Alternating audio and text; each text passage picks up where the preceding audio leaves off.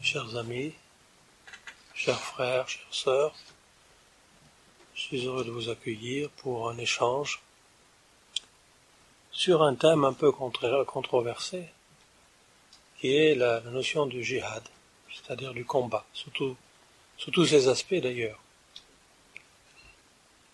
Euh, je précise quand même avant de commencer que dans une voie spirituelle, telle que le soufisme, il n'y a pas celui qui donne, qui enseigne et ceux qui sont enseignés. Le soufi est celui qui reçoit enseignement de toutes choses et à tout moment. Alors, selon les apparences, bien évidemment, je parle, vous êtes les auditeurs, mais la vérité profonde, c'est cela, c'est que toute relation doit être en échange et qu'il n'y a pas un rapport de celui qui sait à celui qui ne sait pas. Ça, ça n'existe pas dans une voie spirituelle.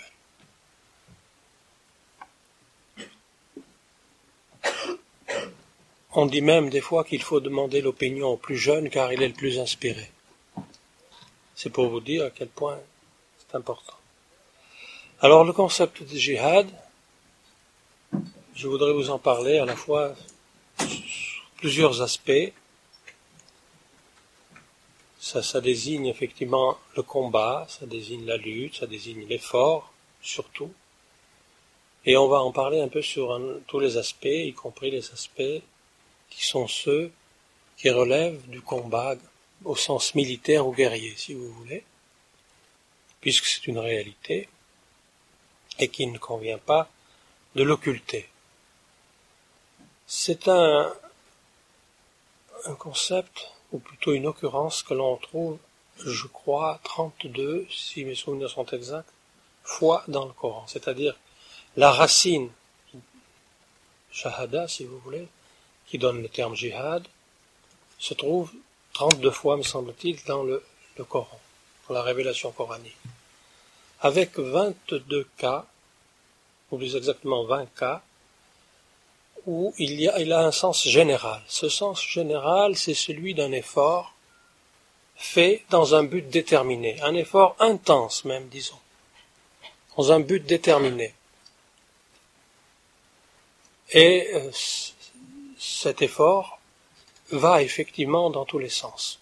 C'est-à-dire qu'il peut avoir un sens évidemment spirituel, peut avoir un sens social, et il peut avoir un sens évidemment dans le domaine extérieur, c'est-à-dire de la guerre. Plusieurs fois, trois ou quatre versets donnent à ce terme de jihad, on parle de jihad fisabilillah, en tous les cas, trois ou quatre versets donnent à ce, terme un sens véritablement de jihad au sens spirituel, ce dont on parlera évidemment en priorité, qui est ce qu'on appelle dans la voie soufie ou dans en islam le jihad, jihadun nafs, c'est-à-dire le combat contre l'âme. En précisant, évidemment, j'essaierai de vous montrer ce qu'est l'âme dans ce cas de figure, ou plutôt ce qu'on entend par le terme nafs en, islam et dans le soufisme. Et évidemment, comme ce sens de l'effort a plusieurs aspects, on peut parler du jihad avec les actes, du jihad avec la science, quand il s'agit de donner la science, par exemple, avec la langue, je veux dire, ou quand il s'agit de dénoncer l'erreur ou l'injustice. Ça peut être aussi un jihad, donc, comme je vous le dis, avec le cœur.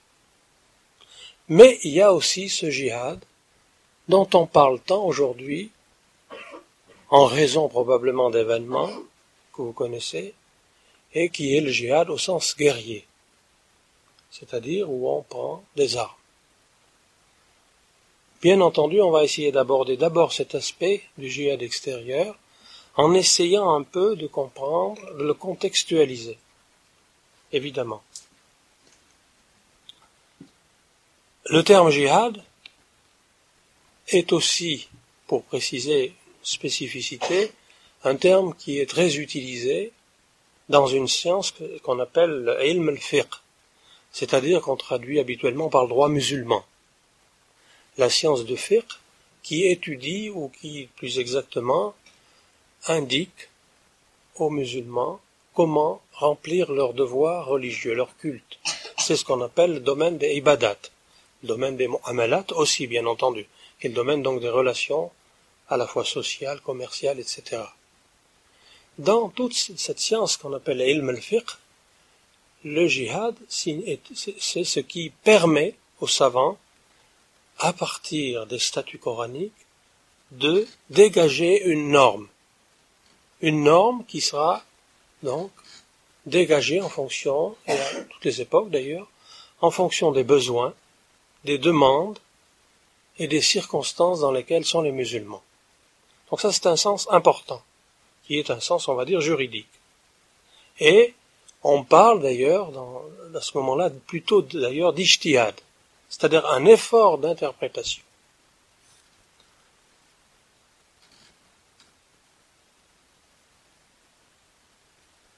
Et donc, je disais, trentaine d'occurrences, je ne sais pas exactement si c'est 30 ou 32.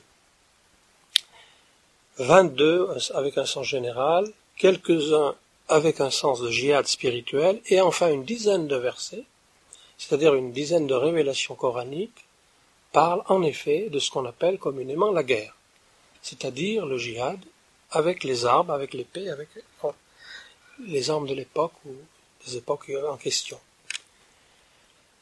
Alors on parle aussi de, pour cela, on utilise, le Coran utilise le terme qital, c'est-à-dire combat, qui est un terme qui est utilisé plus précisément dans les versets où il est question du combat au sens guerrier. Alors comment ça s'est apparu et comment ça nous est restitué par le livre d'Allah, le Coran, et à la fois par la Sunna et par ce qu'on appelle aussi la Sira? Sira Nabawiya, c'est-à-dire la vie ou la biographie du prophète qui est détaillée. Vous savez que la révélation a duré pendant 23 ans, au fil du temps. Donc la révélation, par, souvent par groupe de versets, 3-4, descend sur le prophète qui la récite devant la communauté. Or, il faut bien avoir conscience que la révélation, c'est-à-dire le discours divin, n'est pas quelque chose d'abstrait elle s'inscrit toujours dans un contexte. Et elle répond toujours à une attente, à une demande, à, un besoin. Autrement dit, elle, s'inscrit dans des circonstances. Comme quand on dit que la perle précieuse, puisque la, parole divine est une perle précieuse, s'inscrit ou s'enchasse dans le chaton, si vous voulez une image, métaphore. Alors, les dix versets, je vais commencer par parler de ces versets où il est prescrit le combat au prophète Mohammed. Et ces combats ne sont pas à proprement parler que des combats, c'est ce qu'on appelle des razouats, c'est-à-dire une série d'expéditions militaires qui se sont déroulées particulièrement à partir de la deuxième année de l'Ijra, c'est-à-dire après que le prophète ait quitté la Mecque et ait fait l'Ijra et, émigré, si vous voulez, à Mecca, euh, à Medina al-Munawara, pardon, il y a eu donc, à ce moment-là, une série d'expéditions de Razouat, une vingtaine à peu près, dont la première et la plus connue, peut-être, et la plus étonnante, c'est Badr, jusqu'à l'expédition finale, l'expédition de Tabouk, par exemple. Une vingtaine. Alors un certain nombre de versets accompagnent évidemment tous ces moments et tout ce qui se passe autour de ces combats. Parce que ce sont, ce sont d'abord des gens qui constituent une communauté naissante et qui sont guidés bien évidemment par les révélations. Hein? C'est-à-dire que le prophète sallallahu alayhi wa reçoit la révélation au moment même où il a un besoin par rapport à tel ou tel événement par rapport à telle ou telle décision à prendre. Alors, on distingue généralement plusieurs périodes. La première période, qui est la première période à Mecca, à la Mecque, est une période évidemment où les musulmans sont très peu nombreux et où les persécutions de ce qu'on appelle Quraysh, c'est-à-dire les, tribus euh, qu'on désigne génériquement sur le terme de Quraysh, et aussi, il faut bien le dire, leurs associés, persécutent les musulmans. Il y a énormément de persécutions. Par exemple, vers les années 6-7, me semble-t-il, il y a des musulmans qui sont autorisés par le prophète de partir en Abyssinie, chez le Négus, pour être protégés. Néanmoins, la communauté se constitue, mais devant les, je passe très vite sur tous ces événements, devant l'oppression mécoise et devant le désir manifesté de Koraïch d'en finir avec le Sayyidina Mohammed, il y a cette immigration, cette hijra vers Medina al-Munawara, la fameuse ville du prophète. Et là-bas, le prophète est accueilli par les Ansariyoun, c'est-à-dire les gens de Médine, lui font un accueil. Bien entendu, il y a eu avant des négociations et beaucoup de choses se sont passées. Font un accueil extraordinaire. Pensez seulement que parmi les Ansar, certains sont sortis de chez eux et ont offert aux Muajirines, c'est-à-dire à ceux qui ont immigré, leurs biens et leurs maisons. Pensez à ça. on fait donc don de leurs biens et de leurs maisons pour ceux qui venaient de Mecca. À ce sujet, le Coran dit d'ailleurs, parle d'eux en disant qu'ils avaient fait, c'est ce qui on, traduit par, ce don se traduit par un terme en arabe qu'on appelle ithar. Et ce terme désigne le fait de préférer autrui à soi-même, et par conséquent de lui faire don de tout ce qu'on peut lui faire don, dans, la mesure où il a un besoin. Donc, les musulmans, la première communauté naissante, trouvent à Medina al-Munawwara un appui. Et elle s'organise. Elle s'organise à tel point que le prophète sallallahu alayhi wa sallam édictera une constitution.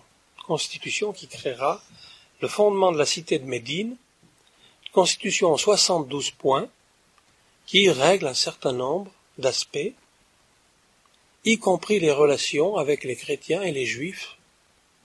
Il y a trois tribus juives très importantes à Médine qui sont là.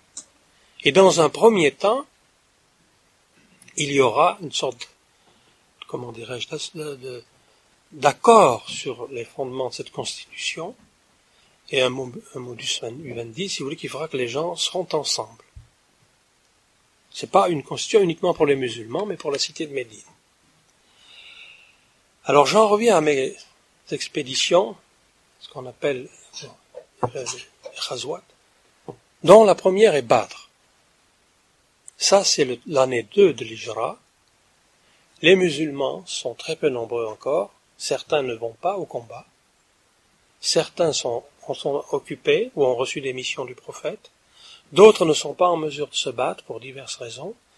Et le prophète ne sortira qu'avec 313 combattants et il y aura en face un peu plus de 900 combattants, 950 même, parmi les Koraïch.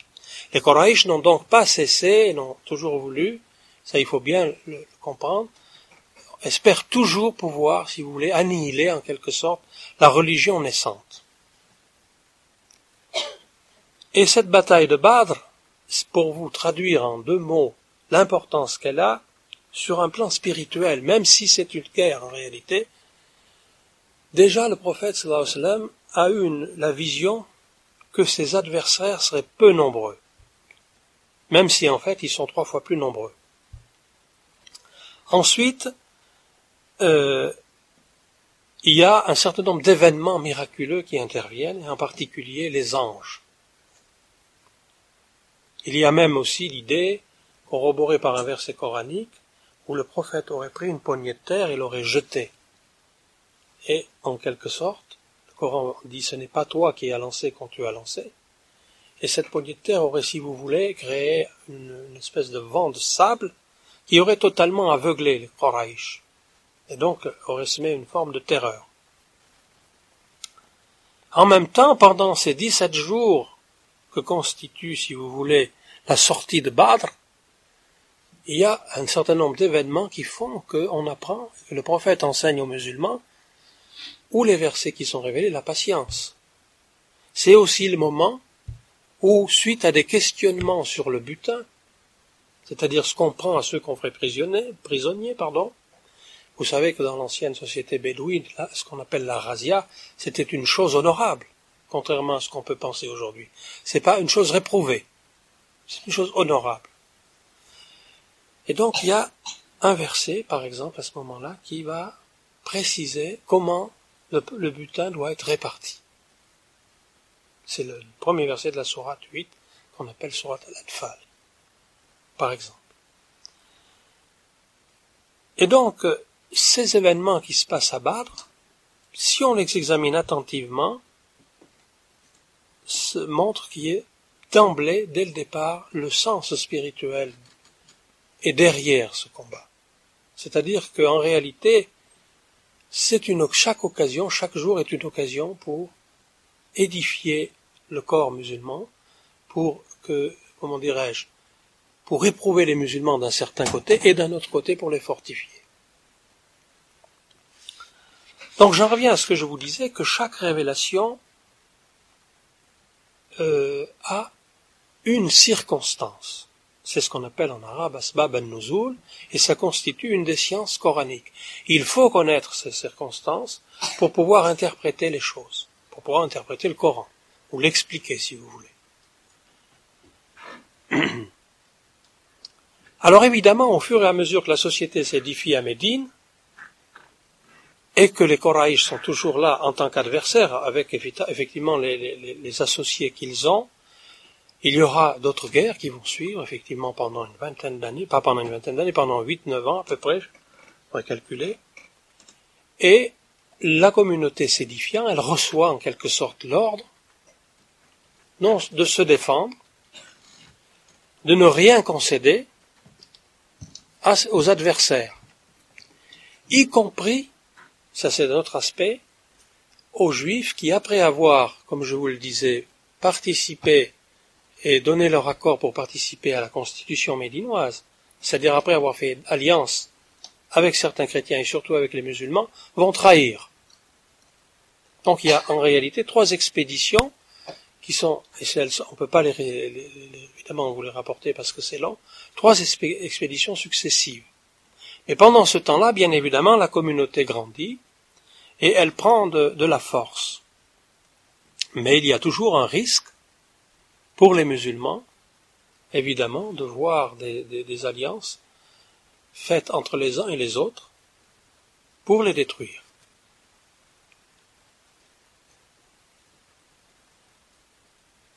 Néanmoins, il faut le dire, chaque ordre qui est donné au prophète pour combattre, souvent l'est donné avec une restriction celle, si vous voulez, de ne pas combattre les premiers, de ne pas déclarer, si vous voulez, les hostilités, mais seulement de répondre. Il y a un certain nombre de versets qui parlent de ça. C'est-à-dire, combattez les gens, combattez dans le chemin de Dieu ceux qui vous combattent.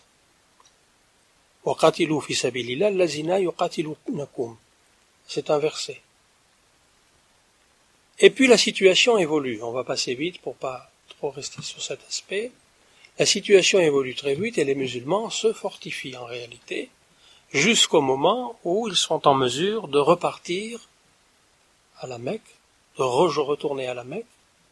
Je passe sur toute cette histoire. C'est ce qu'on appelle Ftal Mecca, c'est-à-dire le moment où le prophète a pu, venir avec, a revenir à la Mecque avec sa communauté.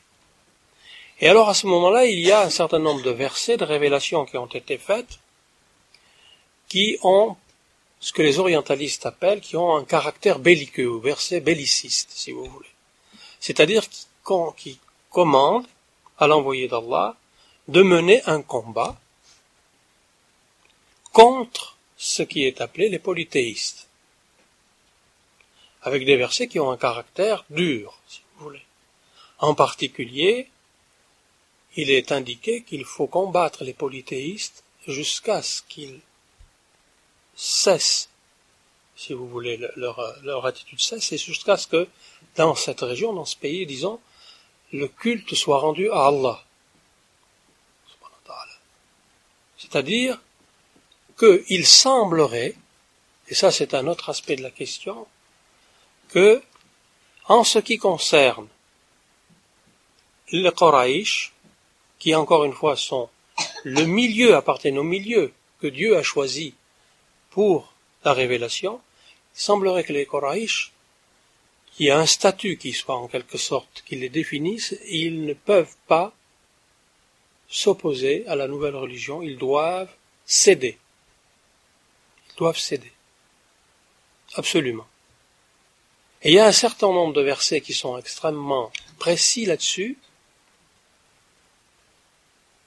qui concernent les Koraïch et tous ceux qui sont leurs associés, et au sens plus large, on pourrait dire une grande partie de la péninsule arabique. Pour ceux qui ne sont pas, évidemment, qui sont les gens du livre, les chrétiens et les musulmans, le Coran signale que il faut, avant de les combattre, toujours leur demander de recevoir l'islam, de l'accepter, ou alors de payer la dîme, pas la dîme, ce qu'on appelle la, capitation, la taxe de la capitation, qu'on appelle jizya, qui est instituée par le Coran. C'est le statut de ce qu'on appelle les dîmes, qui veut dire littéralement les protéger. C'est-à-dire qu'en payant cette, taxe ou cet impôt, certains l'appellent, ils reçoivent une protection. C'est-à-dire qu'ils sont exemptés de service militaire, et ils sont assurés que leurs biens et leurs personnes seront protégés par évidemment les musulmans. Bien entendu. Et à partir du moment où ils acceptent cette situation, on ne peut plus les combattre. Alors évidemment, il y a deux choses à dire pour terminer, parce que là j'ai été un peu long. C'est que ne pas oublier que tous ces versets sont liés à des circonstances. Ce qui veut dire que quand les circonstances cessent, il faut voir ce qui se passe. La deuxième chose, par rapport à une interprétation qui a tendance à privilégier les versets les plus combatifs, si vous voulez, et qui est une interprétation qui est actuellement en vogue, il y a l'idée mise, qui me paraît tout à fait intéressante, sur le fait que certains de ces versets, révélés donc pendant la période médinoise ou pendant la, deuxième période à la Mecque, l'idée que ces versets n'ont pas forcément un sens général, mais un sens limité. Et ça, on touche là à des sciences qui sont définies, qui sont d'une part les sciences de la révélation, d'une part comment interpréter le texte, et d'autre part à une science qui est beaucoup plus subtile encore et qui est celle de l'abrogation. L'idée est que dans la révélation coranique, tout comme d'ailleurs dans le hadith, il y ait des versets qui abrogent d'autres versets. Ça signifie qu'une révélation ayant été révélée dans une circonstance donnée, en fonction d'une situation donnée de la communauté, un autre verset peut venir après, postérieurement, et si vous voulez, effacer cette première prescription. C'est un peu, évidemment, un peu compliqué, ça. C'est ce qu'on appelle l'abrogation. Je vous donne un exemple, parce que l'abrogation existe aussi dans le domaine du hadith. Je vous donne un exemple tout simple, qui me vient à l'esprit. C'est dans le hadith, par exemple, à un certain moment, le prophète a interdit, d'aller visiter, au musulmans d'aller visiter les tombes. Puis, il a passé un certain temps, et il a rétabli ce droit en disant Allez visiter les, les tombes, car elles vous rappellent l'au-delà. Voilà. C'est ça l'idée de l'abrogation est là. Alors il y a une interprétation un peu qu'on appelle des fois islamiste, bien entendu, qui, euh, si vous voulez, non seulement ne cherche pas vraiment à connaître ce qu'est cette science de l'abrogation, mais qui, sous le prétexte qu'il y a abrogation, considère certains versets dont le caractère est plus belliqueux, puisqu'il concerne le moment où il faut réduire Koraïch à accepter la religion, c'est leur statut. Et donc, ils, ils, comment dire, ils interprètent le verset comme ayant une validité durable sans limite dans le temps et dans l'espace. C'est-à-dire, peuvent être donc, il euh, faut les comprendre et les appliquer tels qu'ils les comprennent aujourd'hui, c'est leur interprétation. Alors qu'on peut imaginer que ces versets, on peut penser, à juste titre, que ces versets ont une limite dans le temps et dans l'espace. Et en particulier, que lorsque l'islam va sortir de cette péninsule arabique, les choses changent complètement de nature. Voilà. Je dirais un mot pour finir là-dessus, avant de préciser un peu certaines particularités du djihad et certaines règles, c'est que quelquefois on oppose la comment dirais-je le côté pacifique en fait si vous voulez de Jésus, c'est Isa salam, à cet aspect belliqueux de l'islam naissant. Encore fois ordonné au prophète par le Coran, par Dieu. Donc. Ça, c'est une, chose qui est très courante chez les orientalistes et chez certaines personnes. Il faut prendre la mesure des choses et bien comprendre que ce n'est pas le même milieu. Jésus, salam, est venu dans un milieu qui était monothéiste, déjà. Ça, c'est la première grande différence. Avec tout ce que ça implique. Tandis que Sayyidina Mohammed, vient dans un milieu qui est caractérisé par ce qu'on appelle le polythéisme, l'idolâtrie. Idolâtrie qui est évidemment, quelle que soit la qualité des Arabes, je parle de leur qualité connue, qu'il s'agisse de l'honneur, qu'il s'agisse du, sens de l'honneur, du courage, de l'hospitalité, s'ils ont été choisis pour la révélation, c'est qu'ils avaient forcément des qualités. Mais en même temps, dans le contexte du polythéisme et de ce qu'on appelle la jaïlia, il y avait des, des mœurs et des pratiques extrêmement barbares. Et donc, là encore, le combat contre ce Koraïch, c'est un combat qui vise, si vous voulez, la restitution de la justice, parce qu'il y avait de profondes injustices. Et en réalité, c'est sous cet aspect qu'il faut aussi voir le djihad, c'est-à-dire comme le rétablissement de la justice et même de la paix. Avant de vous parler de ça, je vais vous donner quand même quelques règles du djihad, même si c'est quelque chose de très extérieur, mais qui est très important. C'est que sur le plan humain, le djihad, ou ce qu'on appelle qital, il doit être juste. Il y a beaucoup de restrictions. Et dans beaucoup de versets, il est ordonné que on ne fait que combattre ceux qui nous combattent. On ne déclare pas les hostilités. Il doit être non oppressif et surtout avoir pour finalité de restituer la paix, si je puis dire. Ça, je vais en parler après. Par exemple, on ne tue pas les vieillards, on ne tue pas les femmes, on ne tue pas les enfants, on ne tue pas les gens qui n'ont pas encore la, maturité, les, enfants donc, ou les moines d'ailleurs. On doit traiter les, prisonniers correctement et on leur doit la nourriture et les vêtements. Et c'est ce qui se passait à Badr. Pour prendre l'exemple à nouveau de la bataille de Badr. Le prophète sallallahu a, enterré les morts. Je parle des morts qui ne sont ceux des polythéistes, comme on dit.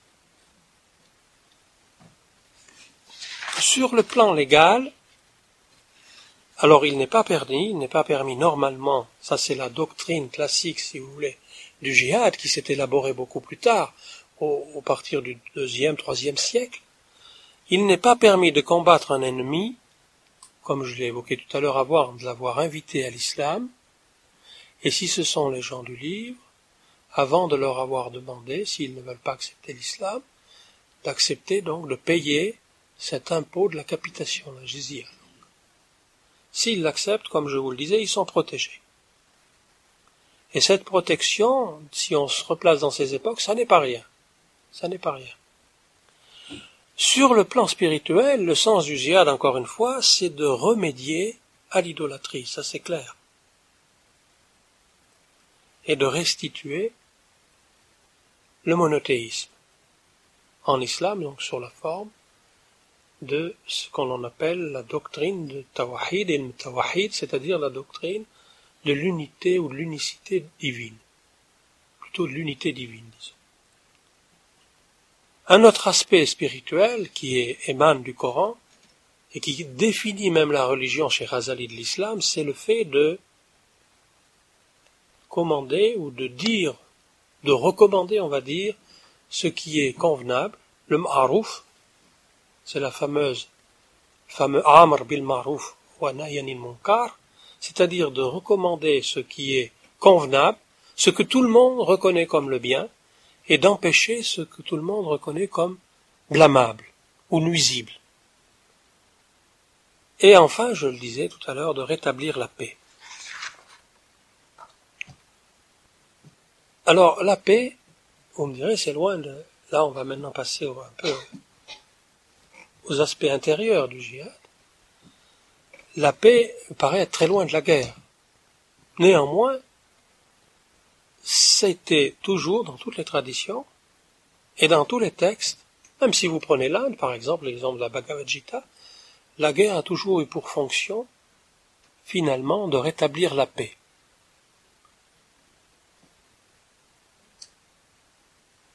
la guerre sainte, c'est pour ça qu'on peut parler de guerre sainte par ailleurs.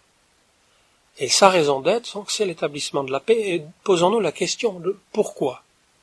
Tout simplement parce que la guerre, c'est un déséquilibre nécessaire, bien évidemment, même si c'est une guerre défensive, qui vise à rétablir un équilibre qui a été rompu. Et on peut reprendre la célèbre formule, ce sont les déséquilibres ou la somme des déséquilibres qui concourent à l'équilibre global. Dans la guerre, si vous voulez, il se manifeste par ailleurs une opposition ou des oppositions. Ces oppositions, par exemple, on peut, penser à certains jeux, sont représentés par le jeu d'échecs. Et à ce titre d'ailleurs, la guerre, ou le champ de bataille, symbolisera et servira d'appui à concevoir ce que doit être notre propre jihad intérieur. C'est-à-dire le jihad contre nos ennemis intérieurs, ce dont on parlera tout à l'heure. Et la légitimité, je le répète, du jihad ne, peut être et ne peut être trouvée que là. Retour à l'équilibre, ou pour employer un autre terme, à la justice. Mais n'oubliez pas que tout cela, et c'est là où là, le djihad extérieur ou la guerre a un sens, comme on le voit dans les traditions, et comme c'était aussi en islam, l'opposition,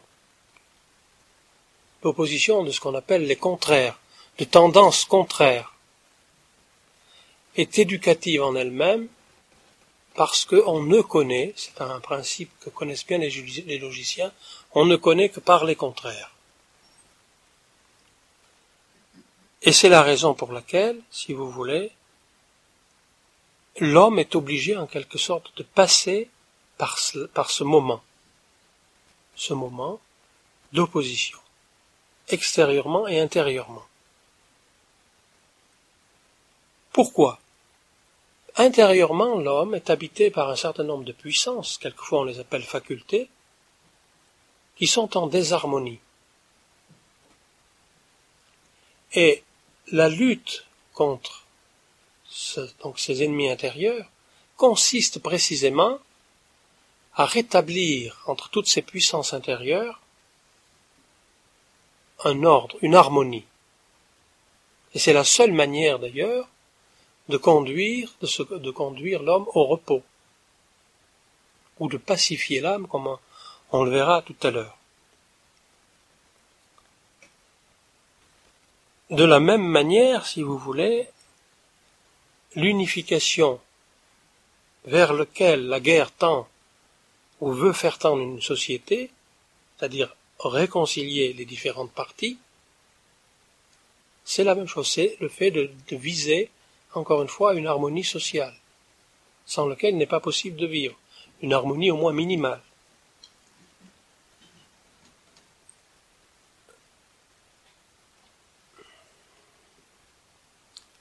Je dois ajouter que lorsque, intérieurement parlant, on arrive à faire cet effort, c'est-à-dire à unifier ces puissances intérieures, Ça, on va, on va voir ça en détail tout à l'heure. C'est, ça ne peut pas se faire sans effort, bien évidemment, mais c'est aussi, si vous voulez, dans en ce sens que l'homme acquiert ce qu'on appelle la sincérité. Qui consiste en quoi? C'est-à-dire en une concorde ou une conformité entre les actes, la parole et les pensées, ou les actes, les paroles, et ce qui est dans le cœur. C'est ça la sincérité.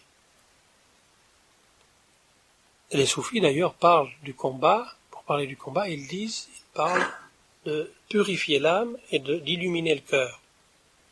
Purifier l'âme pour justement qu'elle rencontre, qu'elle s'élève vers un certain degré d'équilibre et d'harmonie. Ils disent Taski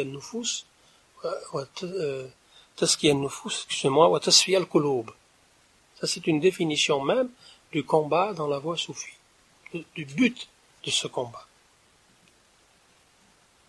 alors tout ce que je viens de dire peut expliquer pourquoi le prophète a dit lors du retour d'une exposition nous revenons alors qu'ils avaient fait une expédition guerrière nous revenons de la petite guerre sainte vers la grande guerre sainte.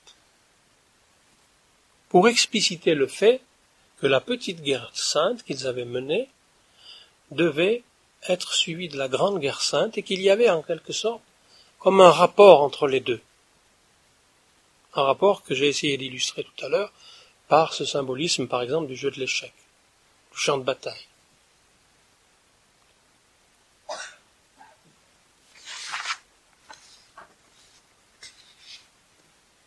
Maintenant, je voudrais donc passer évidemment à un autre aspect de ce jihad et rentrer dans une question qui est plus proprement le jihad intérieur au sens soufi.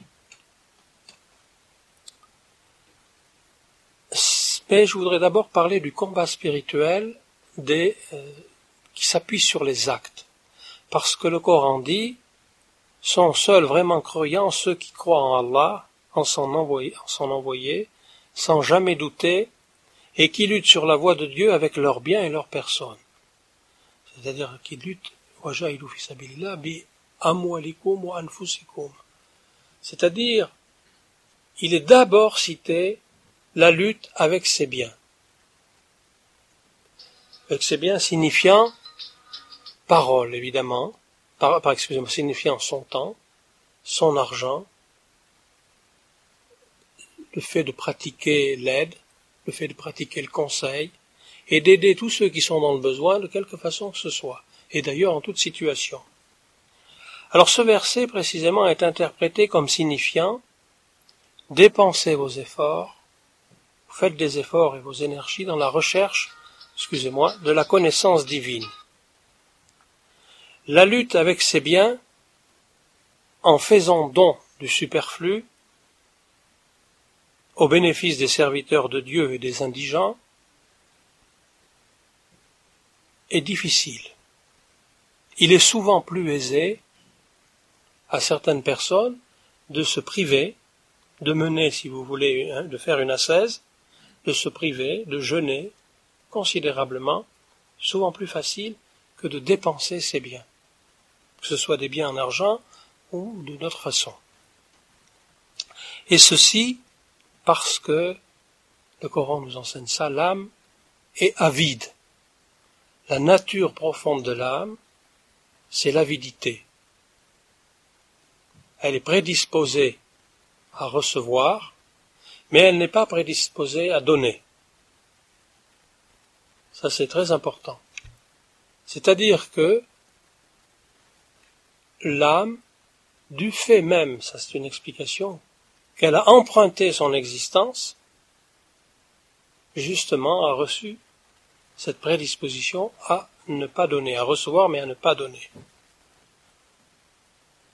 Le Coran dit ceux qui se gardent contre leur propre avidité sont gagnants. Avidité caractérisant évidemment le fond même de l'âme, ce qu'on appelle en arabe nafs, l'âme charnelle on dit quelquefois. Et cet aspect du combat spirituel est illustré par l'importance qu'on donne à ce qu'on appelle la khidma. c'est-à-dire le fait pour quelqu'un qui veut suivre la voie spirituelle, ça c'est un vrai combat aussi, de se mettre au service des autres. Avec son argent, encore une fois, avec son temps, avec tous les moyens dont il dispose. Pourquoi? Parce que cette khidma, ce service, est une chose connue chez les Fokhara, chez les gens qui suivent les voies spirituelles, est de nature, petit à petit, à éduquer l'âme et à lui apprendre à renoncer à sa volonté propre. Et lui apprendre aussi à renoncer au goût qu'elle a pour le commandement. Parce qu'une des caractéristiques de l'âme, c'est cela. Le goût pour le commandement. Le goût pour la domination. Qui résulte d'ailleurs de ce qu'on appelle en psychologie la tendance égocentriste. Un cher a dit, une belle parole, les hommes attachés au monde sont en compétition parce que chacun veut être servi par l'autre et c'est ce qui fait leur avilissement.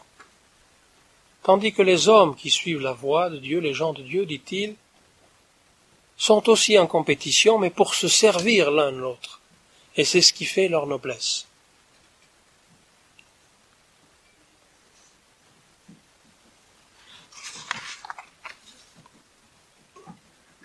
Une petite digression, permettez-moi, sur le, sur l'ascétisme parce que quelquefois, évidemment, on a reproché aux, mystiques, aux soufis, de faire de l'ascétisme. Un peu dans toutes les cultures du monde, ça existe. C'est-à-dire toutes ces privations, ces exercices de mortification. Et là aussi, évidemment, le but de la l'ascèse, ce n'est pas de faire de la l'ascèse, c'est de prédisposer l'âme, justement, à renoncer, justement, à ce que je viens de dire à renoncer en particulier à vouloir dominer.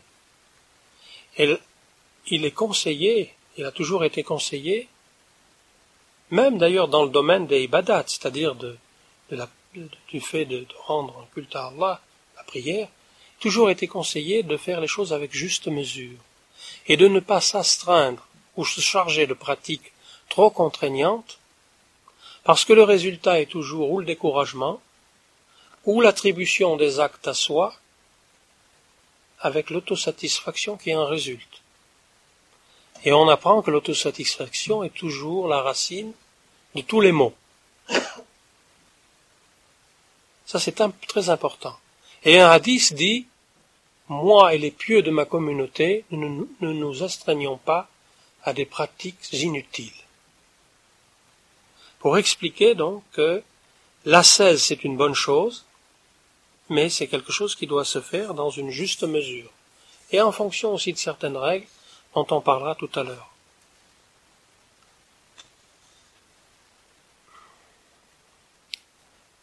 Pour maintenant parler véritablement de ce qu'on appelle la mujahada, c'est-à-dire le combat quand on s'engage dans la voie, je voudrais introduire en disant que ce combat est absolument nécessaire, une condition nécessaire poursuivre une voie spirituelle.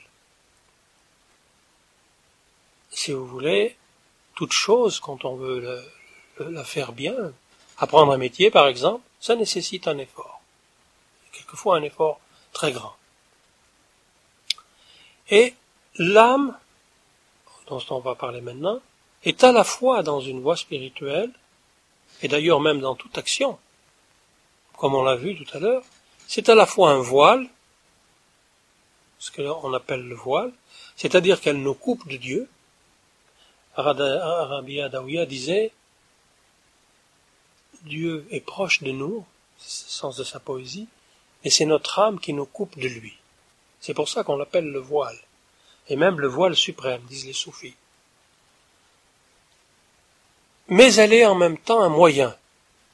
Et c'est pour ça que le verset dont je parlais dit combattez avec vos biens, mais aussi avec vos âmes ou vos personnes. C'est-à-dire qu'elle est à la fois un voile, mais aussi elle est un moyen. Certains diront même une monture.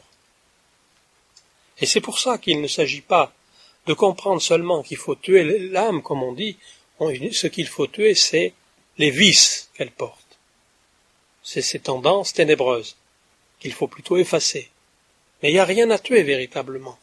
Parce que l'âme, bien que ce soit le voile suprême, c'est aussi le moyen.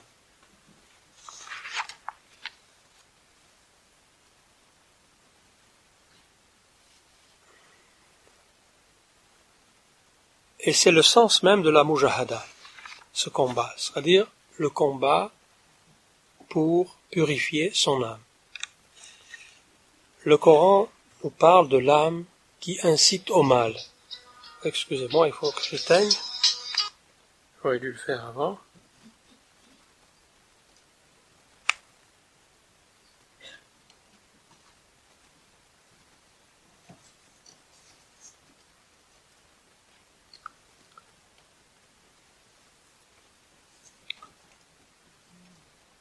Et qu'est-ce que c'est que ce combat? On va essayer de lui donner un cadre, si vous voulez, ce combat contre l'âme. Les soufis disent que c'est un, comment dirais-je, au début, ou plutôt son cadre, excusez-moi, je quelques difficultés à parler aujourd'hui, qui m'étonnent moi-même. Mais les choses sont un peu bouchées. euh, incite l'âme qui incite au mal. Quelle est la première mesure, ou disons le premier cadre qu'il faut se donner pour ça? En islam, c'est le respect des obligations prescrites par la loi, ce qu'on appelle la charia. C'est le début du combat. Quant à la fin du combat, c'est ce qu'on nomme quelquefois la contemplation. Donc le dévoilement, je parlais de voile. Une, célèbre parole soufie dit La mushahada ila bil mushahada. Il n'y a pas de contemplation sans le, combat, sans l'effort. Mais la fin et la finalité d'un combat, comme nous le disions tout à l'heure, la paix, le repos, ici dans la voie spirituelle, c'est la contemplation divine, c'est la connaissance divine en d'autres termes. Et c'est la, raison pour laquelle le Razali, l'imam Razali, appelait le soufisme ilm mukashafa, la science du dévoilement. C'est un des termes qu'il utilisait pour parler du soufisme. Celui qui parvient donc à cette contemplation parvient au repos bien évidemment. Alors en quoi consiste cette mujahada qui est, je ne l'ai pas précisé, mais qui est de la même racine que le terme jihad, ou ijtihad, qui vient de la racine jahada, faire un effort donc. Cette mujahada est une purification intérieure que les soufis considèrent donc comme obligatoire mais elle doit se, comment dirais-je suivre, il y a certaines règles à suivre et certaines conditions aussi à respecter pour pouvoir suivre cette chose-là. Le cher Naboulouzi, par exemple, disait La mujahada contre l'âme est une adoration. Mais personne n'y parvient si ce n'est par la science. La science dont il parle, ce n'est pas une science théorique. C'est ce que les soufis appellent les convenances spirituelles, c'est-à-dire le fait de témoigner à chaque moment de l'attitude juste, avec et dans toute situation. C'est ça, qu'on appelle ça adab. C'est-à-dire acquérir le sens des convenances spirituelles. Ça, c'est essentiel.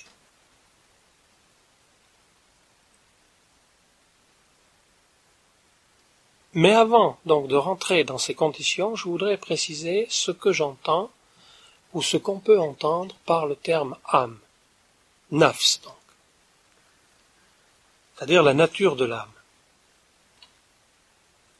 On dit que l'âme a plusieurs noms, c'est ce qu'on appelle la polynymie de l'âme, et que ces noms n'atteignent pas ce qu'elle est en elle-même, son essence.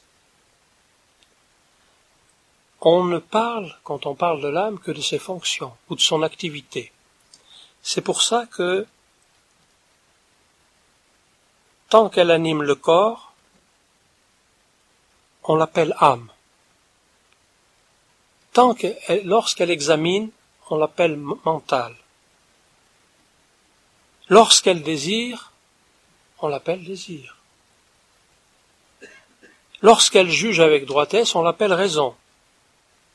Lorsqu'elle sent, qu'elle perçoit sensiblement, on parle de sens. Lorsqu'elle se rappelle, on l'appelle mémoire. Et lorsqu'elle veut, on l'appelle volonté. Et enfin, lorsqu'elle est attirée, qu'il y a une attraction, soit par l'amour, soit par les lumières célestes, on l'appelle esprit. Tout ça, c'est l'âme, mais en réalité, ce sont pas l'âme en tant que telle, mais dans ses activités. C'est comme ça qu'on la connaît. En elle-même, les soufis ont, un terme, ils l'appellent l'atifar baniya, c'est-à-dire une entité subtile, on va dire, mais qui est changeante, et qui est changeante en raison de sa capacité à changer d'attribut. Et le don de l'âme en elle-même, dans son essence, on ne le donne pas, si vous voulez. Et on verra tout à l'heure pourquoi.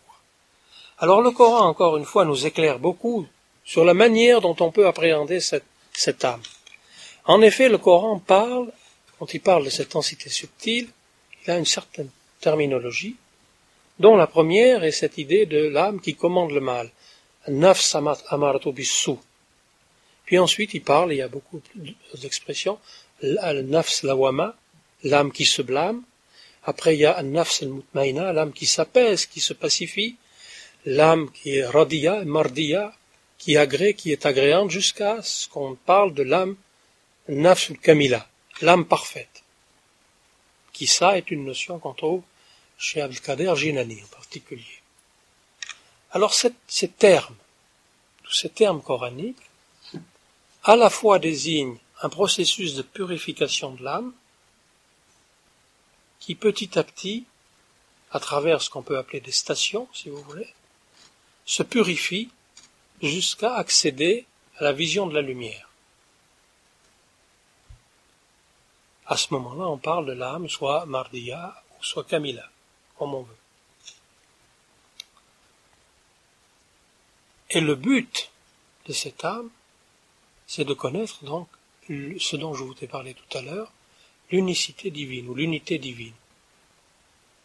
Ce que les soufis appellent Tawahid, qui est exprimé en l'occurrence par Abdelkader Gilani, lorsqu'il parle de l'attribut essentiel de l'âme parfaite, il dit c'est celle qui connaît l'unité dans la multiplicité et la multiplicité dans l'unité, qui est une manière d'exprimer ce que les soufis ont appelé le wahadat al-wujud, l'unicité de l'existence.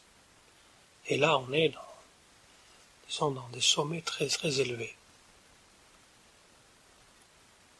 Bien entendu, quand on a dit ça, il n'empêche que le combat commence par la lutte contre cette âme qui commande le mal.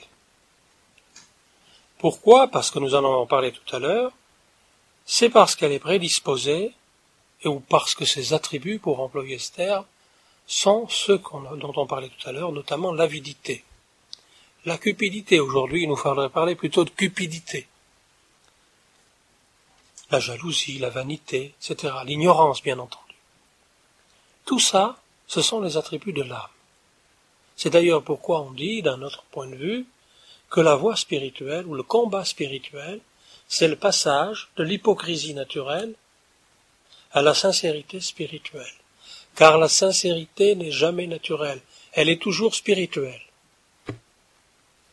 Ça c'est très important aussi.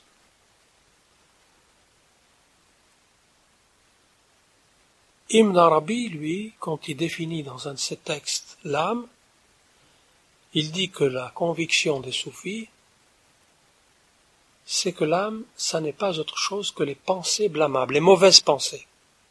Ce qu'il appelle khatir mazmouma, les mauvaises pensées. C'est ça l'âme. L'âme qui incite au mal. Cette âme est habitée, en quelque sorte, en raison de, ce de ses prédispositions, par ces mauvaises pensées. Chacun d'ailleurs peut en faire l'expérience. Et par là même, elle nous enferme, cette âme, dans ce que le Coran appelle la maison de l'illusion, c'est-à-dire dans les illusions. Et c'est pour ça qu'on s'en donne à cœur joie et qu'on juge, et qu'on y va de, l'avant avec tous ses préjugés, toujours en étant convaincu d'avoir raison et d'être dans la vérité. ce qui est loin d'être le cas.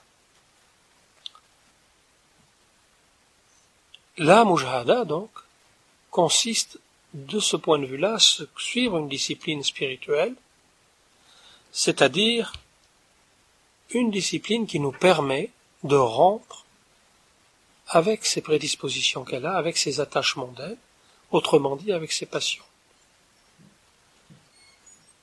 Et ses désirs. Un soufi disait combien de désirs ai-je satisfait en les abandonnant?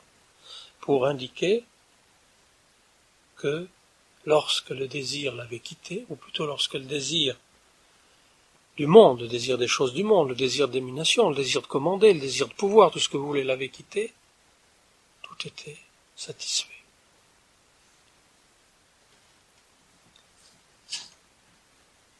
Et un des, un des aspects importants de cette rupture avec le monde, c'est la rupture avec les habitudes.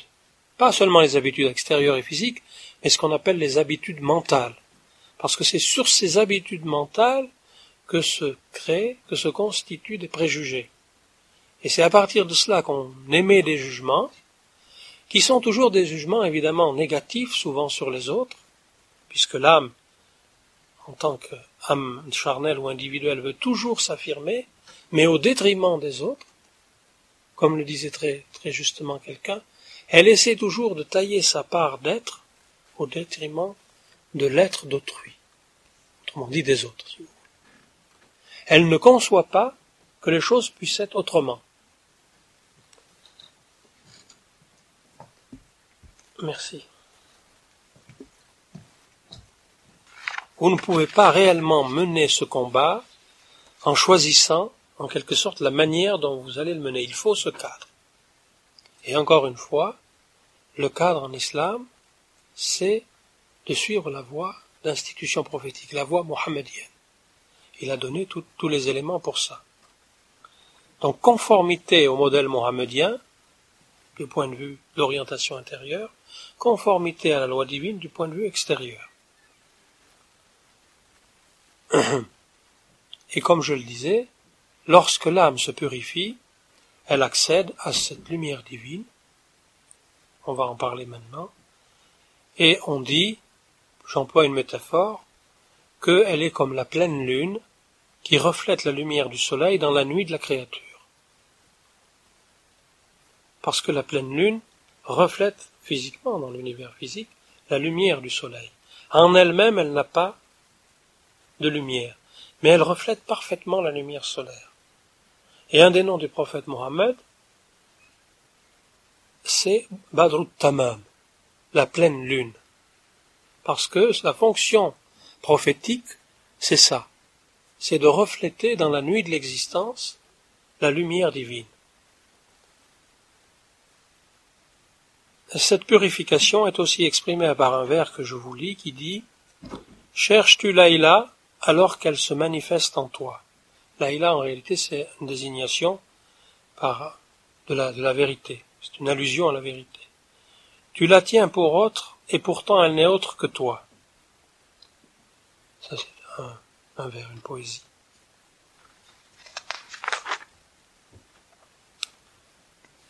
Donc maintenant, abordons les conditions qui sont importantes pour suivre ce combat intérieur. Tout comme on aurait pu parler des conditions qui sont importantes pour suivre le combat extérieur. Un verset du Coran nous dit, ô les croyants, craignez Allah et cherchez le moyen d'accéder à lui, et luttez dans son sentier, peut-être serez-vous gagnant.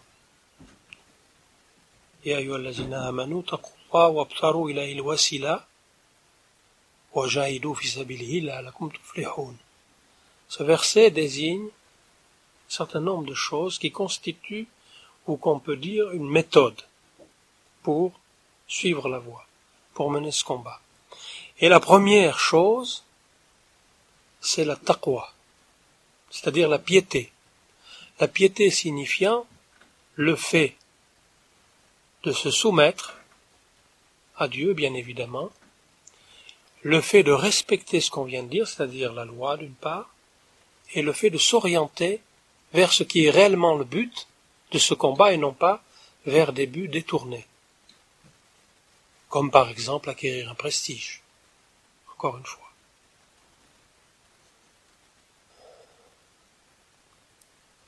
Il faut, dit le Coran, se revêtir du vêtement de la piété. Le terme taqwa, la racine de ce terme ayant aussi comme sens le fait de se protéger, de protéger. Car en effet, pour mener un combat, il faut se protéger. Le vêtement de la, de la piété, c'est comme l'armure que le chevalier revêtait. C'est une armure intérieure, bien sûr. D'autre part, et la deuxième chose sur laquelle je voudrais insister, c'est que le but du combat est exprimé par une idée essentielle en islam qui est l'idée de servitude. Et c'est pour ça qu'en islam, le mot de abd, qui veut dire serviteur, certains disent esclave, mais à condition de le considérer dans un sens non péjoratif, non, péjoratif, oui, la servitude on dit même que la conception de l'homme en islam est fondée sur cette, notion de abd. Et c'est vrai. Le prophète sallallahu lui-même, dans un hadith Qudsi, il a reçu, il a entendu la voix divine qui lui demandait, par l'intermédiaire de Jibril, de choisir entre être un prophète serviteur, Nabiyan Abdan, ou un prophète roi, comme par exemple Sayyidina Suleiman, Salomon. Il a répondu, toujours inspiré par Jibril, Nabiyan Abdan, un prophète serviteur. Pourquoi? Parce que les attributs de la servitude, nous parlions des attributs de l'âme tout à l'heure, les attributs de la servitude, c'est ce qui constitue en réalité le point de départ vais essayer de vous préciser ça. Évidemment, le rapport qui est établi immédiatement, c'est entre serviteur et seigneur. Et l'idée soufie qu'on développera tout à l'heure, c'est l'idée que les attributs de la servitude, c'est-à-dire l'humilité, c'est-à-dire la sincérité, c'est-à-dire la générosité, etc., ces attributs occultent ou cachent en eux les attributs de la Seigneurie. Il y a un lien. Ou d'une autre manière, on peut dire que dans les attributs de la servitude, s'épiphanisent les attributs de la Seigneurie. Il y a beaucoup d'enseignements là-dessus. Et c'est pour ça que Ibn Arabi, quand il parle du serviteur parfait, je vous cite une phrase qu'il dit dans les Foutuat, il dit que le parfait, le saint, ce qu'on appelle le wali, le harif billah, on dit, est un serviteur dans la forme d'un seigneur, ou bien, si l'on veut, un seigneur dans la forme du serviteur. On ne sait pas. Il y a en réalité les deux choses. Un serviteur dans la forme du seigneur ou un seigneur dans la forme du serviteur. Paraît étrange. Ça existe dans le christianisme.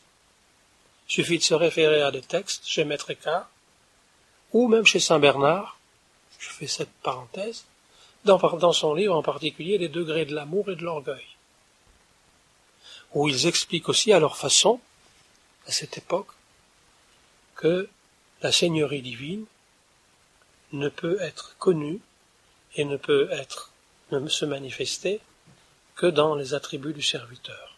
Ça c'est très essentiel. On le verra tout à l'heure.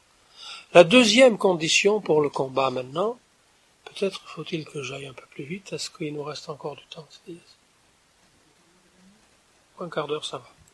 La deuxième condition, c'est de se placer sous la direction d'un maître spirituel vivant. Ça, c'est une, incontournable, quasiment incontournable. Qu'est-ce que c'est qu'un maître vivant? Bien que le mot maître soit un peu, voudrait plutôt parler de compagnon ou de guide ou de celui qui accompagne, c'est quelqu'un qui vous éduque. D'une certaine manière, c'est aussi le moyen dont je vous parlais tout à l'heure en référence au verset du Coran. Même si ce moyen, c'est aussi et bien évidemment le Coran. Et le Coran dit lui-même, d'ailleurs, il dit dans le Coran, Ô vous qui croyez, soyez avec les véridiques.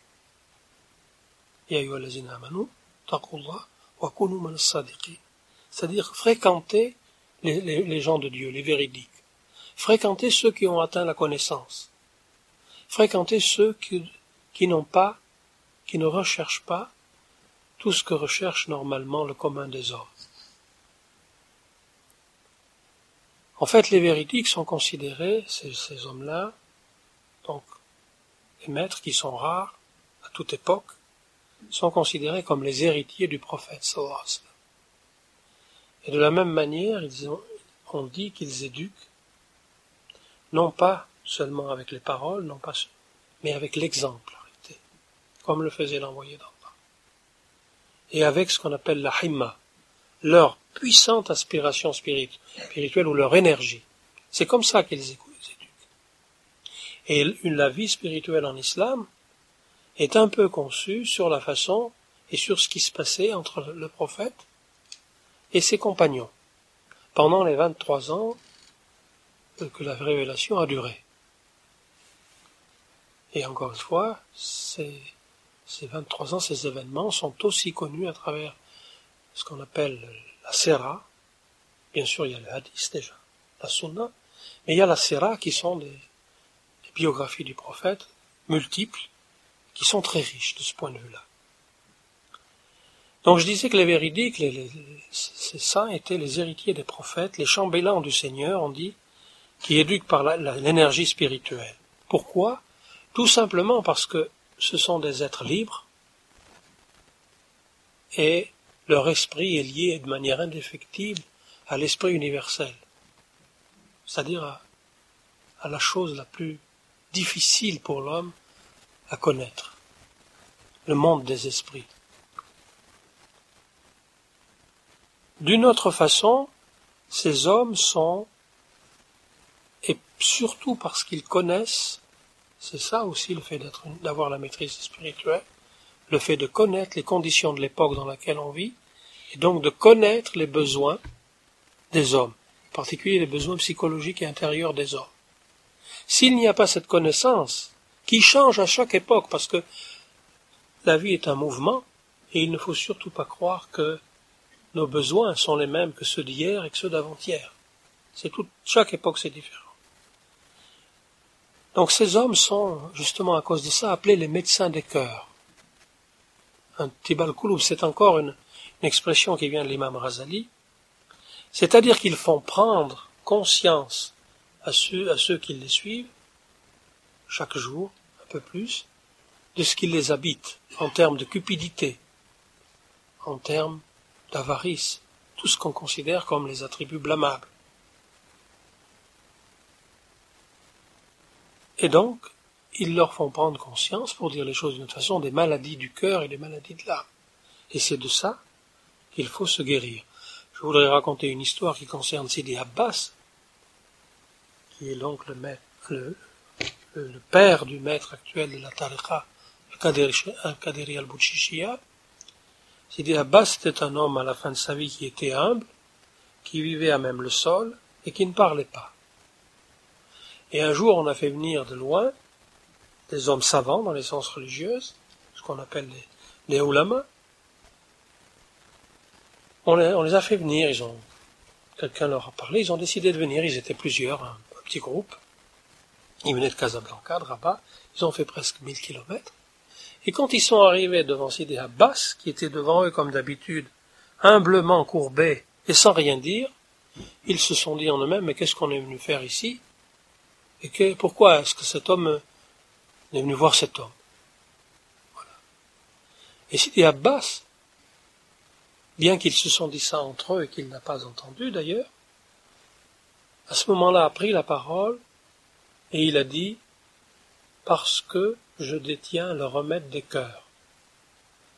Voilà ce qu'il a dit. Et là, ils étaient absolument stupéfaits. Parce qu'ils savaient très bien qu'ils n'avaient pas entendu la ils n'avaient pas entendu leur conversation, et il a répondu quand même. Et là, ils ont été absolument stupéfaits, justement, de cette réponse. Pourquoi? Parce que, encore une fois, le cher est caractérisé, on peut le caractériser comme ça, par sa présence. Et cette présence, c'est la présence divine ou la présence de l'esprit. C'est une hadra, comme on dit en arabe. Et donc, il a des perceptions du fait de son ouverture spirituelle que, dont on n'a aucune idée. Absolument aucune idée. Bien que tout ça, il soit caché, justement, dans la servitude, comme je vous le disais. Et on dit d'ailleurs que le maître vivant éduque plus par sa présence que par sa parole, et que cette parole a un tel caractère vivifiant que s'il parlait à des branches qui sont sèches, il apparaîtrait des feuilles assez rapidement. Ça c'est pour manifester, caractériser le pouvoir de vivification de la parole, mais surtout de la présence du maître.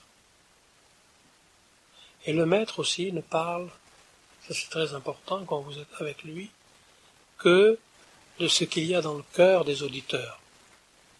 Il ne parle jamais d'autre chose, même si on ne s'en rend pas compte. Ce qui fait que, quelquefois, il dit une parole qui vous percute, qui vous pénètre, et qui vous déstabilise complètement. Il se peut aussi que cette parole, vous ne vous en rendiez compte, quant à son sens que plusieurs années plus tard. Ça, c'est possible aussi. Maintenant, je voudrais parler de la troisième condition, ou d'une autre condition pour suivre la voie spirituelle, le combat contre l'âme, toujours, ce jihad, c'est le fait de s'attacher aux zikr. Parce qu'il faut arriver, bien, évidemment, comme on prend un guide, comme dans un métier, si on apprend la menuiserie, on prend quelqu'un qui connaît la menuiserie, on, suit son exemple. C'est la même chose pour le guide spirituel. C'est-à-dire qu'il faut s'imprégner de ses qualités spirituelles. Il faut de s'imprégner totalement de son exemple. Exactement comme la teinture dans le tapis. C'est la même chose. Donc, la dernière condition, c'est la pratique du zikr. Car en même temps que vous rentrez dans une voie spirituelle, on vous remet un ensemble de choses à réciter qu'on appelle aurad et qui sont des invocations que vous devez faire à des moments précis, à des rythmes précis, etc. La fonction, on pourrait dire, de ce zikr, c'est évidemment de vous purifier et surtout de chasser ce qui habituellement vous envahit comme mauvaise pensée. C'est comme les nuages qu'il faut chasser du ciel, si vous voulez, pour voir, pour voir la clarté, pour voir la lumière. Donc la remise du zikr, c'est une chose importante. Et encore une fois, évidemment, cette chose se fait conformément au livre de Dieu, puisque Dieu dit dans le Coran, conseil ou le zikr, car le zikr, l'invocation, profite aux croyants. Ça c'est important aussi. Le zikr, donc c'est un ensemble de formules qu'il faut réciter. C'est la pratique centrale d'un disciple ou de quelqu'un qui s'engage dans la voie. C'est comme, si vous voulez, sa colonne vertébrale. Pourquoi?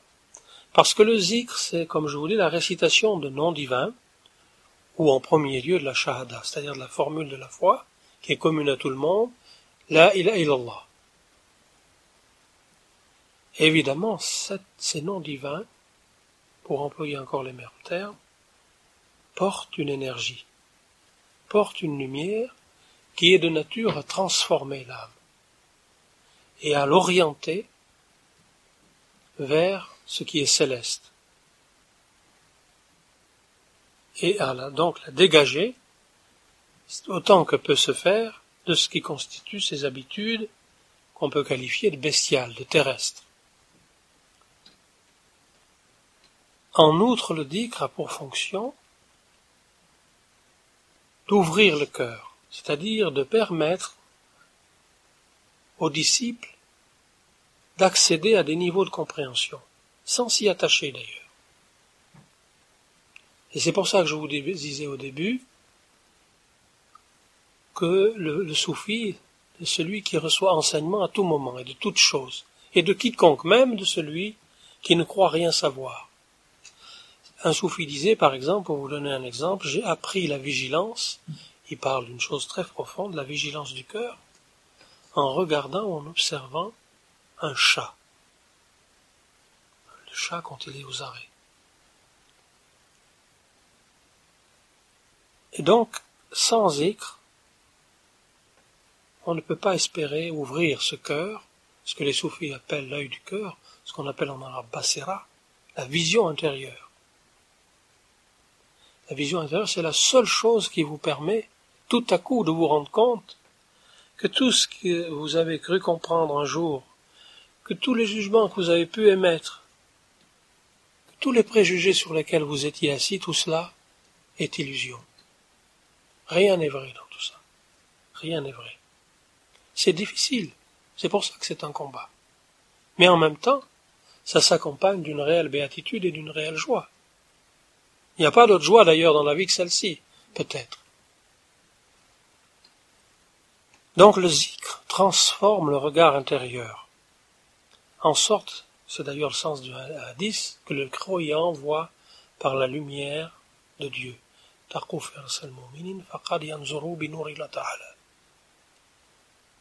Ça c'est un hadith.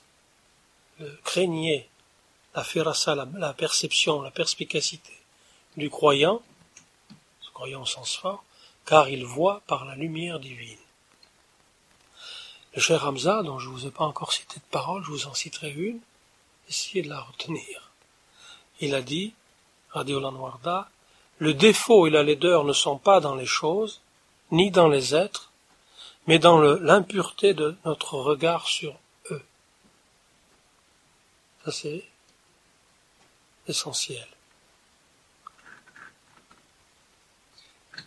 Il a dit aussi à ce sujet, celui dont le regard est purifié s'aperçoit que l'univers et toutes les créatures ne sont qu'un surcroît de beauté. Et c'est là un degré évidemment de contemplation, un degré d'ouverture du cœur extraordinaire, qui d'ailleurs fait qu'on n'a aucune difficulté à se mettre au service des uns ou des autres, et à magnifier les créatures. C'est pour ça qu'au terme de ce combat, l'ennemi a disparu et qu'il ne reste que le repos. Et donc je dirais que le combat cesse d'une certaine manière. Pour finir, et je vais aller très rapidement, je vais revenir sur une notion qui est la notion du tachalouk, c'est-à-dire, si vous voulez, de ce processus qui est un processus de permutation, de substitution. Dans la poésie, on dit, au sujet de ce tachalouk, qui est le fait de se caractériser par les nobles caractères divins, on dit, c'est la pénétration des attributs de l'aimé par permutation avec les attributs de l'amant, avec un symbolisme amoureux. Il y a un échange, si vous voulez. Ou plus exactement, il faudrait-il dire, la créature se part ou se revêt des qualités qui en islam ou même dans le christianisme sont nommées qu'on appelle les noms divins. Voilà, ni plus ni moins. C'est pour ça que alors ce tachalouk, il a évidemment un fondement qui est aussi le dans le hadith où le prophète dit j'ai été suscité pour parfaire les nobles caractères. J'ai été suscité, c'est-à-dire envoyé pour parfaire les nobles caractères. C'est ça le tachalouk. C'est une théomorphose, on dit en français. C'est-à-dire, c'est le fait, en quelque sorte, et c'est pour ça que les soufis se revêtaient autrefois de ce qu'on appelle un vêtement, une khirka.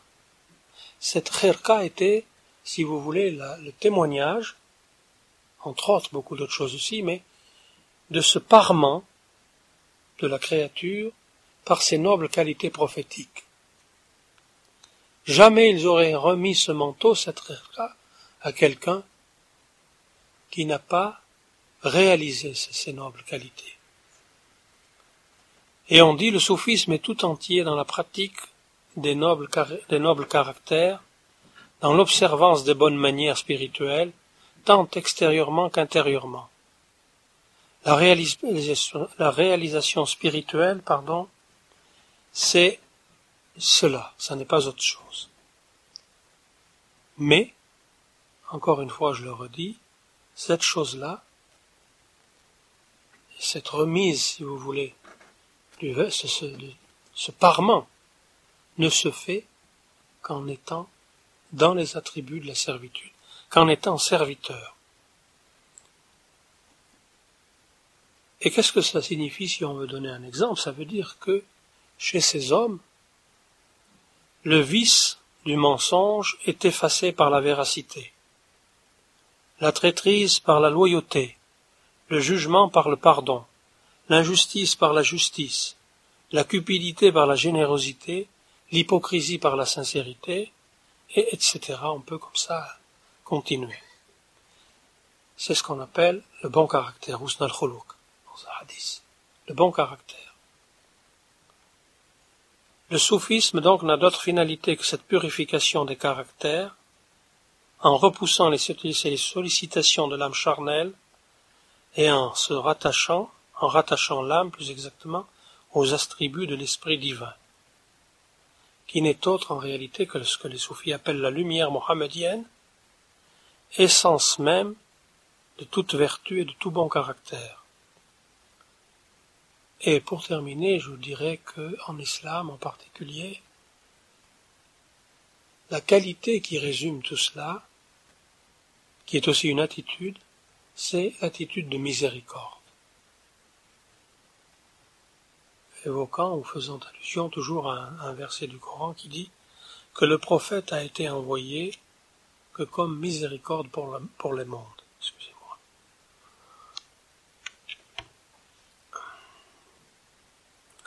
Et sachez qu'il n'y a aucune limite à imposer à la miséricorde. Quant à résumer en trois mots de ce que constitue cette qualification par les nobles caractères, un soufi les a résumés comme ça. Pardonnez à ceux qui vous ennuient, donnez à ceux qui vous ont privé, et renouez, les relations sous-entendues, avec celui qui a coupé. Alhamdulillah. Je voudrais m'excuser pour la difficulté que j'ai eue à m'exprimer. J'en connais pas la raison. J'ai eu une réelle difficulté. Excusez-moi. Est-ce que c'est une fatigue? Espérons que ce ne soit pas la, la grippe. Vous avez des questions des commentaires Il y a des comportements, des, des attitudes, des réflexions, tu parles des enfants, qui témoignent d'une certaine sincérité. Mais ce n'est pas exactement au sens dont on l'entend. Disons que tous ces fragments de sincérité, tous ces éclairs, n'en sont qu'un reflet plus ou moins lointain. Si tu veux comprendre la sincérité, on va prendre un exemple. Je parle de la sincérité dans un certain sens qui est celui de l'ikhlas. Parce qu'on peut aussi traduire le mot sincérité par sidq. Ikhlas, ça veut dire sincère. C'est aussi celui qui est pure d'intention, dont l'intention est pure. C'est le, nom d'une sourate du Coran. Or, ce qui est intéressant, c'est que cette sourate al-Ikhlas, qui dit, qui dit les attributs divins, qui affirme, proclame donc l'unité divine, l'unité d'Allah, et d'autres attributs, cette sourate s'appelle l'ikhlas, la sincérité. Pourquoi? Parce que elle suggère que pour proclamer véritablement l'unicité divine, non pas seulement avec la langue, mais en acte, avec les actes et avec le cœur, il faut avoir réalisé cette ikhlas. Et c'est pour ça que les soufis attribuent à l'ikhlas une telle importance. Abu Talib al-Mekki parler des anciens, c'est-à-dire de ceux qu'on appelle les salafs, comme possédant ce qu'il appelle ilmanniya, la science de l'intention. C'est la même chose. C'est pourquoi c'est ça la qu'il n'y a pas que ce témoignage de l'unicité divine n'est pas fait avec la langue, mais aussi avec le cœur et en acte, et à tout moment, la sincérité n'est pas acquise. L'ikhlas, n'est pas acquis. C'est d'ailleurs la raison pour laquelle je parlais des véridiques, ce qu'on appelle siddiqin, comme étant les héritiers des prophètes. C'est une notion donc éminemment spirituelle, la sincérité. Pour employer un autre terme, et pour employer l'image qu'intéressante à mon sens des arts martiaux, non pas comme on peut les pratiquer aujourd'hui, quel que soit l'intérêt de les pratiquer aujourd'hui, mais comme les pratiquaient les maîtres. On retrouve ça d'ailleurs même en Occident, chez les Templiers. Il y a absolument chez eux une identification entre leur intention, entre la flèche et entre le but. Ce qui fait qu'ils ne loupent jamais leur cible. Le sens même de l'art martial, c'est ça au fond. De faire l'unité entre tout ça, comme on fait l'unité dans le sophisme, entre celui qui invoque, entre le zikr, et l'invoqué. Il y a un moment où l'invocateur, le zakir, le zikr et le baskour font un, sont une seule chose. Dans les arts martiaux tels qu'ils étaient autrefois, celui qui tire à l'arc, il l'atteint, il est déjà euh, dans la cible, si je peux m'exprimer ainsi. Il n'y a pas de distance. C'est pour ça qu'il l'atteint toujours. Et c'est pour ça que certaines milices, je pense en particulier à ce qu'on dit des Templiers, même si on ne va pas parler de ça, pouvaient, comme le dit le Coran au sujet de ceux qui menaient le jihad, c'est-à-dire qu'à un, vous pouvez en battre dix, à dix, vous pouvez gagner contre cent, et à cent contre mille, etc. Parce que ce ne sont pas des hommes qui se battent avec la passion, qui se battent avec la, haine, ce sont des hommes qui sont des connaissants et qui se battent pour rétablir la justice ou l'équilibre.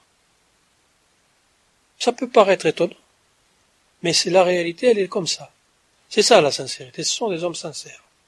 Et c'est pour ça que ça ne peut pas dire que telle personne et telle personne n'a pas une sincérité. Ce n'est qu'un reflet loin. Celui qui est généreux, c'est la même chose. Celui qui est généreux donne parce qu'on l'a éduqué dans ce sens, par exemple, ou parce qu'il a un élan naturel pour faire le bien. Mais il y a toujours un moment qui est difficile, c'est le moment où, malgré tout, il attend encore un retour, une récompense. Non, ça, ça n'est pas la générosité, ça n'est qu'encore qu'un reflet de la générosité. Celui qui est généreux, c'est, il y a un soufi dont on pourrait parler, c'est Abd Abbas Septi, parce qu'il disait que tout, dans l'univers, tout est fondé sur la générosité, en faisant un vers et en faisant rimer jou, choud, woujoud. Tout comme les vers, il faut que ça rime. Bon. Il disait que tout l'univers report sur la générosité, et tout ce qui lui parvenait de bien, il le distribuait immédiatement. Il a même demandé un jour à, parmi ceux qui étaient avec lui, qui veut prendre ma suite? Personne n'a répondu. Les gens ont la tête.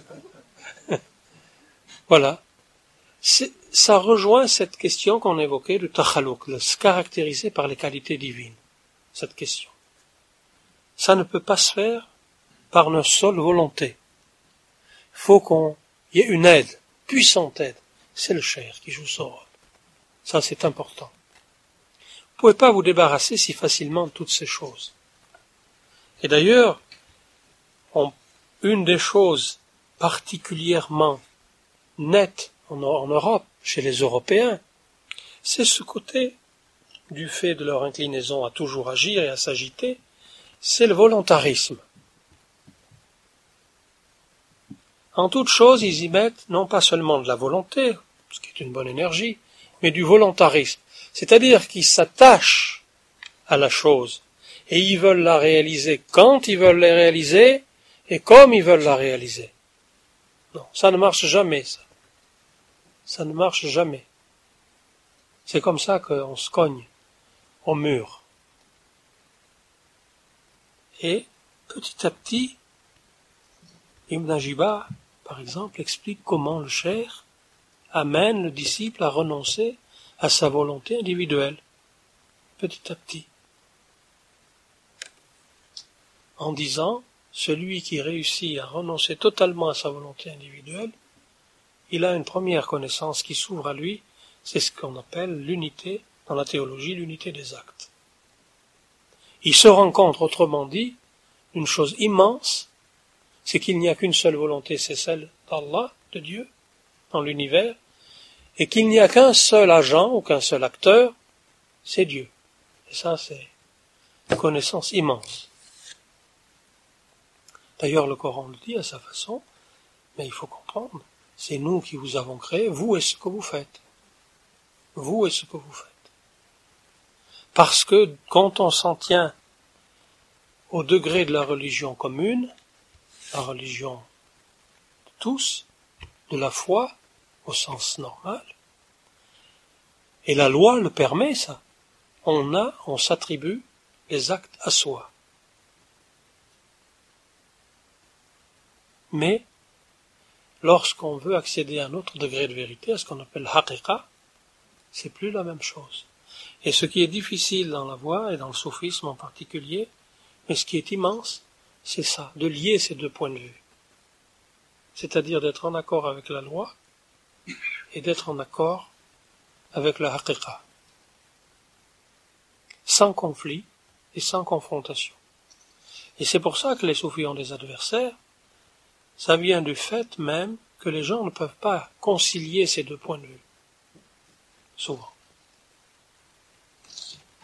Alors c'est pour ça que j'ai insisté sur le fait qu'une voix, qu'on ne rentre pas dans ces questions de combat spirituel par initiative personnelle. Quand tu effaces une chose, quand tu te sépares d'une chose, il faut qu'il y ait quelque chose qui le remplace. Et je peux t'assurer que, à mon sens, perdre ses illusions, dans, les, dans certains contes, pour les enfants, il faut perdre sa tête. C'est un peu la même chose. Perdre ses illusions, c'est aussi un soulagement. Plus que dur. C'est aussi un soulagement. Il faut penser à cela. Si on avait le temps, on rencontrer les histoires du Kalila et d'Imna, et tu verrais, quand tu te rends compte que tu es accroché à des branches qui ne tiennent plus, tu as envie de changer de place. Non, ce que, tu me dis est très important si on le place sur un plan psychologique. Et c'est même une chose importante aujourd'hui, parce qu'il y a beaucoup de faux gourous, il y a beaucoup de faux, de faux maîtres, qui donnent des enseignements et qui déstabilisent les gens. Et ils ne leur donnent rien à la place. Ce qui fait que ces gens se trouvent dans un, dans un déséquilibre qui est effectivement très perturbant et même et qui peut qui est grave. Et c'est pour ça que on n'a pas le droit, euh, comment dirais-je, c'est une, pas comment expliquer ça, mais on n'a pas le droit, à tout moment dans la vie, d'essayer de d'exercer une domination sur quelqu'un, quelqu'un, et ou de le guider si on n'est pas habilité à le faire et si on n'a pas reçu d'autorisation. Et c'est pour ça qu'il faut avoir un cher, encore une fois, c'est que lui va, un disciple disait à son cher, ça fait onze ans que je suis avec toi, et en moi rien n'a changé. Ben Aliwa, Sidi Ben Aliwa. Et le cher lui a dit, mon ami, si tu avais changé en une minute autant que tu as changé en onze ans, ton âme ne l'aurait pas supporté, tu aurais trépassé. Voilà ce qu'il lui a répondu. Tout simplement. C'est-à-dire que les choses se font petit à petit. Même s'il y a des cas qui sont pas dans, comme ça. A ce qu'on appelle ce, certains des gens, les, les les, pas les majadib, mais les, les, gens qui sont attirés par Dieu. C'est encore autre chose. Mais d'une manière générale, la voie, ce qu'on appelle la voie spirituelle, c'est-à-dire le soulouk, c'est une marche. Pas à pas. Pas à pas, petit à petit. Comme quand tu fais un voyage, autrefois les voyages étaient pénibles, par exemple, ils peuvent l'être encore aujourd'hui d'ailleurs, ben, tu, au début tu es découragé parce que c'est loin, loin, loin avec beaucoup d'obstacles. Puis petit à petit tu y arrives tout à fait. Voilà. C'est pour ça qu'il faut avoir de la patience et, surtout, oh, comment dirais-je, savoir écouter. Je dis toujours qu'on a deux oreilles et une bouche pour écouter deux fois plus que l'on ne parle. Ce que je ne fais pas d'ailleurs. Mais ça c'est très important. Savoir écouter. Combien de gens n'écoutent pas les autres dans les discussions, compris quand vous regardez un, débat à la télévision, vous pouvez vite vous rendre compte que chacun est là pour dire ce qu'il veut dire, pour défendre ses arguments et sa boîte, mais il n'écoute pas ce que l'autre dit très souvent. Ou bien il le sait à l'avance, donc il a déjà préparé ses arguments. C'est un, une sorte de conflit, quoi, pour les besoins du spectacle, d'ailleurs.